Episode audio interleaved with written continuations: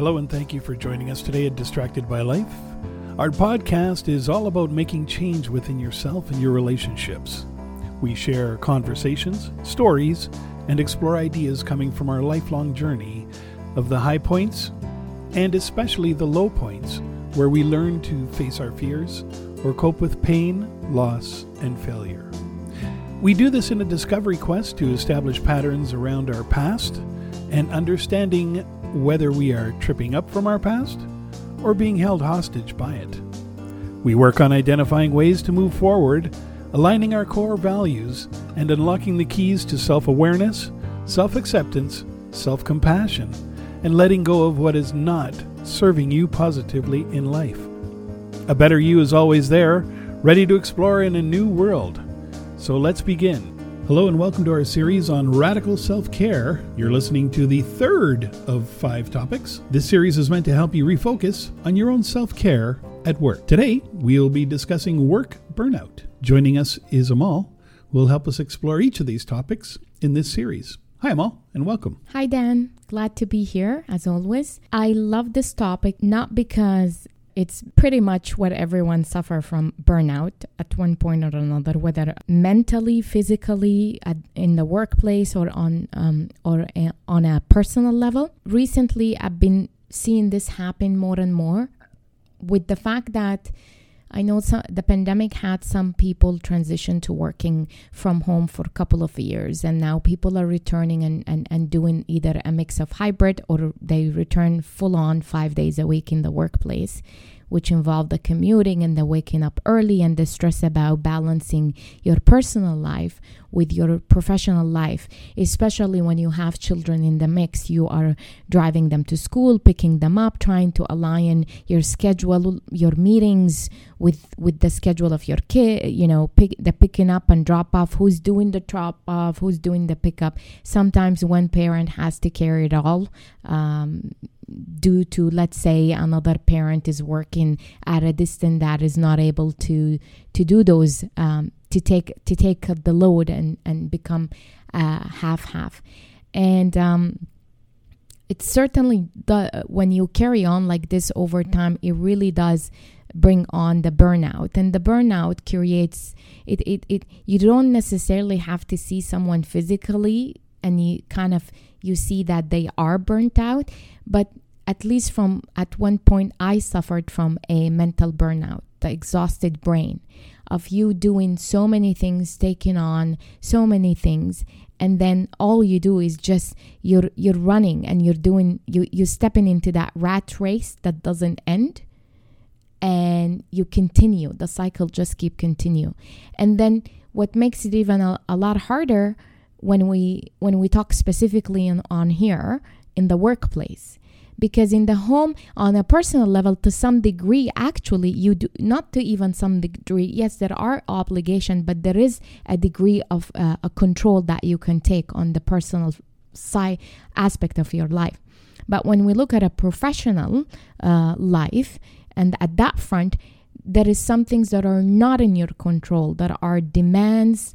There are people who uh, demanding so much of your time, having you work in projects in unreasonable hours, um, deadlines and turnaround are, you don't have a, a, a long enough runway to turn things around, and you are pressured and pressured to produce, to perform at the highest level you can possibly can. And if you don't do it, there are implications to that in the workplace. And so it is true that long hours can backfire. Research shows that stress and exhaustion cause a, a, de- a decrease in efficiency and increase in mistakes, meaning that productivity of people working sixty hours a week can be less than two-thirds th- that of those working forty hours a week. But this is not the case for everyone. Burnout, as a, as a survey of seven thousand five hundred full-time employees by Gallup, found this is not a personal problem, but one leader must address by considering the environment they create. Because, you know, sometimes in the workplace, people, companies or, you know, leaders say, oh, it's this seems to be more of a personal problem. You have a trouble with uh, time management, or you have you don't seem to be managing your time. Not really. It's not always a personal problem, because if it is a personal problem, the individual can take control of that and have control of it. But it's how the leader carry and how they create an environment in the workplace. So when you work for for a leader that actually emails you and sends you requests on the weekend, which is your time off with your family and your time to recharge, that is not a personal problem. That is a leader creating that problem, that environment. When you are being emailed after hours, and sure enough, if you're not saving life and you don't work for an envi- in an industry like doctors and nurses and whatnot, or firefighters, if you don't work in an industry that saves life, you are emailing these people, your employees, after hours. At nine o'clock, that's after hours. At eight o'clock, seven o'clock, still after hours. Unless something is burning and you need to save somebody, why are you doing it? Because the work is still stays the next day, and the person will still respond the next day. Nothing urgent that that's saving the world or someone's life that can wait till the next morning, where then your your employee can respond when they are fully awake, recharge, and starting a new day. So according to Gallup survey, the top five reasons for burnouts are unfair treatment at work, unmanageable workload, lack of role clarity, lack of communication and support from their manager, unreasonable time pressure. And I could tell you, I've seen all those fives. I was, I also experienced all those five at one point or another. I also have colleagues. I've spoken to people. I've coached people.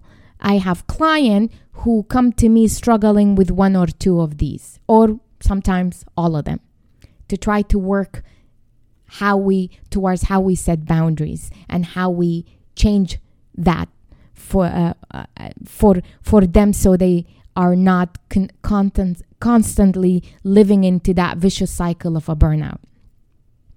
If you build, so w- what we dis- what what I discovered from some research I, I've done on my own um, to try to understand this, what helps people Um, create those boundaries and live a, a, a more a more fulsome, wholesome kind of uh, liveness, um, less uh, hectic life when it comes to burnout. There apparently there are research shows that there are five factors that y- that you can build into your life so you don't feel burnout or manage or reduce uh, the level of burnout. So the first one is purpose alignment. And alignment of purpose with personal values has a strong link to improving satisfaction with life. Because in reality, is when you do something that you really love, no matter what it is, you actually bec- you have passion for it, you love it, it fills your cup, it doesn't burn out, it doesn't burn you out, it doesn't zap your energy, it gives you, it fuels your energy. Not only does a sense of purpose and meaning in in our work enhance our well-being and help us to bounce back faster, but it is also often the difference between the energized eighty hours a, uh, a week work and depleted forty hours week wor- ones. Exactly like I sh- I, I mentioned. A, a translation to that is that when you're doing something that you love and it's your passion, and it kind of tap into things like creativity and stuff. You know, when someone sits and start working on a project, and the part of the project where you are, you gotta use your creativity side, creating graphic or things like that. Some people actually really get excited about that part of the project, and it brings more energy and alignment to what they really love doing. So when you take a, an overall project, it could be the implementation, the process, the steps, the meetings, the the, the status update is, is what zaps your energy. But there is one aspect of that project which could be the creativity side of, of, of creating these things from scratch. That could be the part where um, it actually fuels your energy. The second one is active recovery. while basically yoga and, and, and breath work and walking alone uh, won't actually prevent burnout, but physical relaxation and switching off psychologically are the key to sustaining energy level, reducing fatigue and nurturing creativity and enhancing emotional intelligence.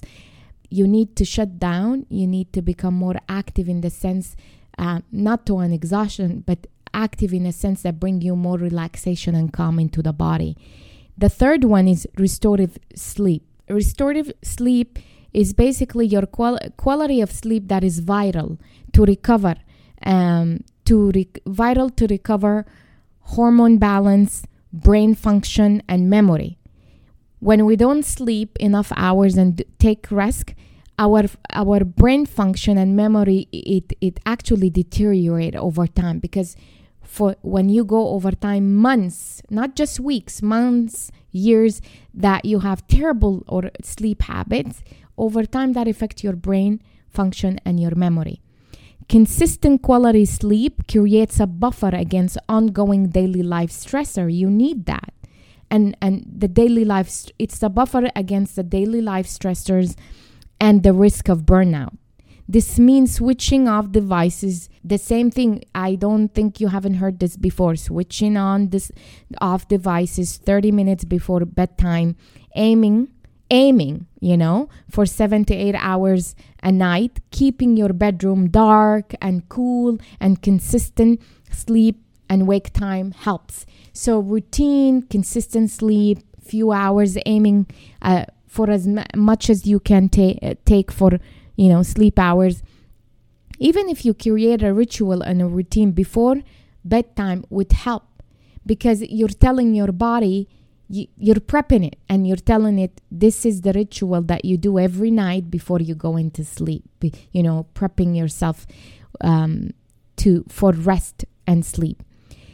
The physiological capacity, which is the optimal capacity, the optimal physiological capacity refers to the body's ability to have reserves and adapt in a range of situations, especially in response to challenging tasks or stressful time. Physical activity enhances cognitive flexibility, boost energy level, reduce chronic uh, chronic fatigue, boost mood, increase social cohesiveness, and reduce symptoms of mild de- depression. All buffers against future burnout. So being able to create and build this into your life to, to actually give you that capacity and the bandwidth to respond to challenging tasks or stressful time. Physical activity is important. It enhances it, whether you be walking, whether you, again, doing yoga or exercise or whatever it is that helps you uh, build those internal tools to be able to carry on and reduce burnout. The last one, which is social connectedness. Flourishing relationship and connection with the community are fundamental to pleasure, meaning, and fulfillment in life. We are social beings who need both support and connection. We're hardwired for that. Quality time with those we love and we like and we respect provide a buffer from work stresses, re-energizes you, and gives you the support and the stability to navigate tricky patches. So social connectedness, you a night out uh, with friends, meeting friends for coffee, dinner, connecting with your loved ones, you know, your extended family, gathering you know, for holidays, whatever this may be, that helps fill fulfill your fill your cup and give you that social connectedness. And obviously, the social connectedness piece is not just connecting with people for the sake of it, so you can check mark this box, but connected connecting with people that cares about you, that serve um, serve you well in life, that that they mean something to you. And so recapping these five areas, purpose alignment, active recovery, restorative sleep, physiological capacity, and social connectedness when you build those into your life, it's it it the idea or the intention behind it is to be able to support you with future burnout, to reduce future burnout. My final thoughts is thank you so much uh, for joining me on this session. I hope the discussion and tips was, was helpful to you on how to approach burnout on a personal and professional level. As always, you make the journey worthwhile. May you be healthy and well. Back to you, Dan. Well, thanks, Amal, and thank you very much for joining us here at Distracted by Life. If you're interested to learn more, check out our other podcasts, of course, or hop online to Amal's website at amal candido dot com, where she talks about her coaching world covering life, leadership, and mindfulness, including links to popular podcasts and to her books as well. With that said, stay tuned for our next episode, and from Amal and myself, thanks again, and talk to you soon.